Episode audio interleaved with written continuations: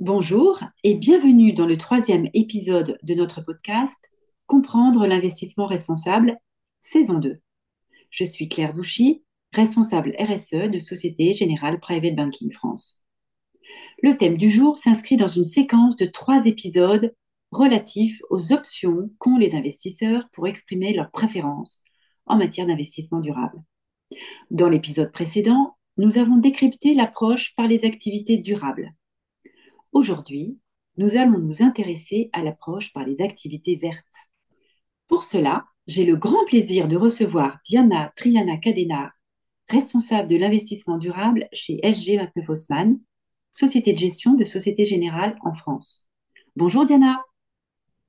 Bonjour Claire.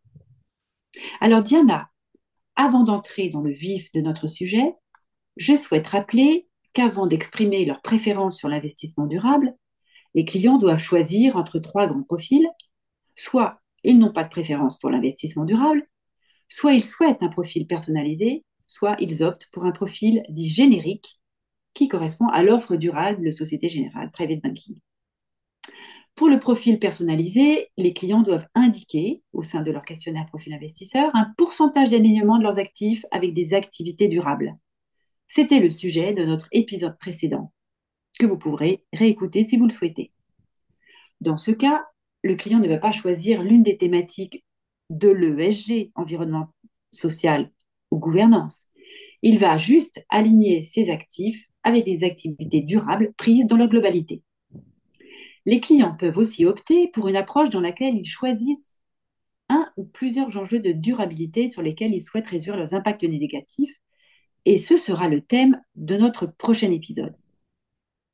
Enfin, ils peuvent choisir un degré d'alignement à la thématique de l'environnement avec l'approche par les activités vertes. Et c'est ce que nous voyons aujourd'hui. Alors Diana, intéressons-nous à ces activités. Qu'est-ce que ça désigne exactement une activité verte? Quand on parle d'activité verte, on fait référence à l'activité verte de l'Union européenne. Il s'agit d'un règlement qui a pour l'objectif d'établir une classification des activités économiques pour déterminer à l'échelle de l'Europe celles qui sont considérées comme durables sur le plan environnemental. Ce règlement a été créé dès 2018 et adopté en juin 2020. Alors concrètement, Diana, je suppose que cela induit un ensemble de critères précis à respecter pour qu'une activité économique soit considérée comme verte. Tout à fait.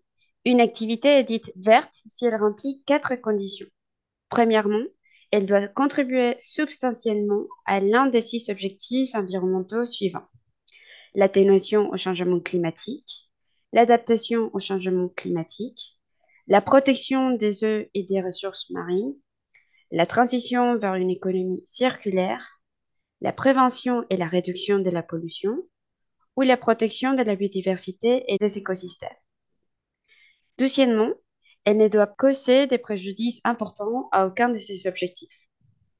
Troisièmement, elle doit être exercée dans un contexte respectueux des collaborateurs et droits humains, notamment au regard des principes directeurs des Nations Unies relatifs aux entreprises et des droits de l'homme.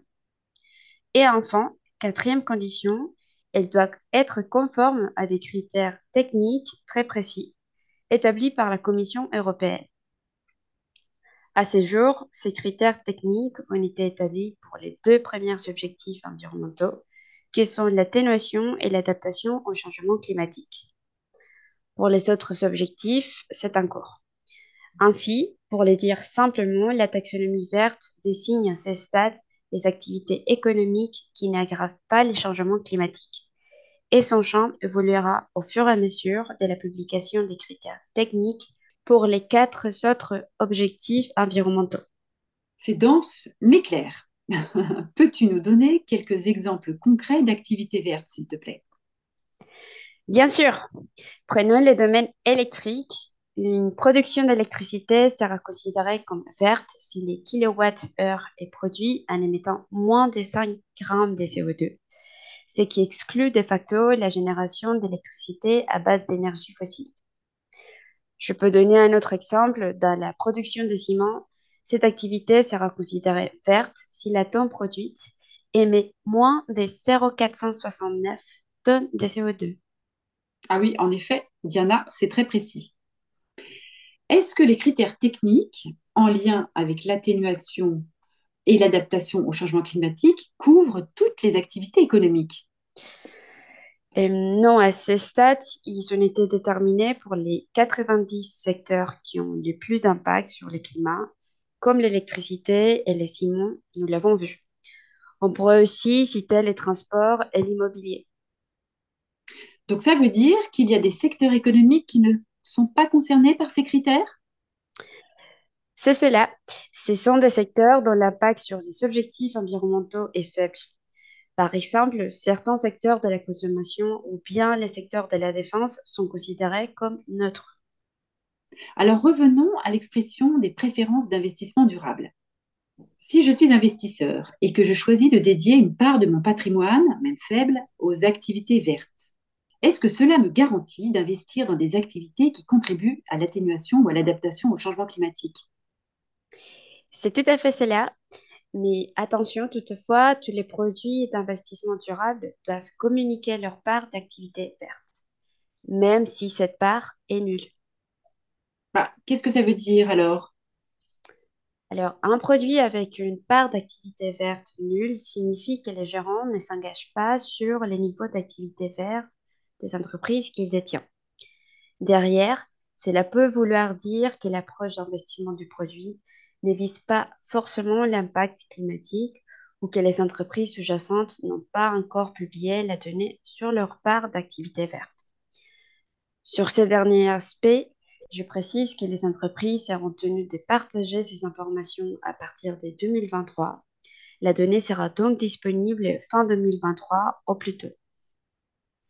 Alors effectivement, en conclusion, la donnée étant peu disponible à ce jour, il ne faudra donc pas être trop ambitieux sur la part d'activité verte dans son épargne. En effet, Claire. C'est d'ailleurs pour cette raison que Société Générale Private Banking n'a pas retenu l'approche pour les activités vertes dans son profil générique, car les produits disponibles sont encore trop rares. Mais cela évoluera certainement dans les temps. Oui, je pense aussi que cela évoluera, Diana. Alors, un grand merci à toi pour ces éclairages. Je t'en prie, Claire, un grand merci à toi de m'avoir reçu. Dans notre prochain épisode, nous nous intéresserons à l'approche par les exclusions.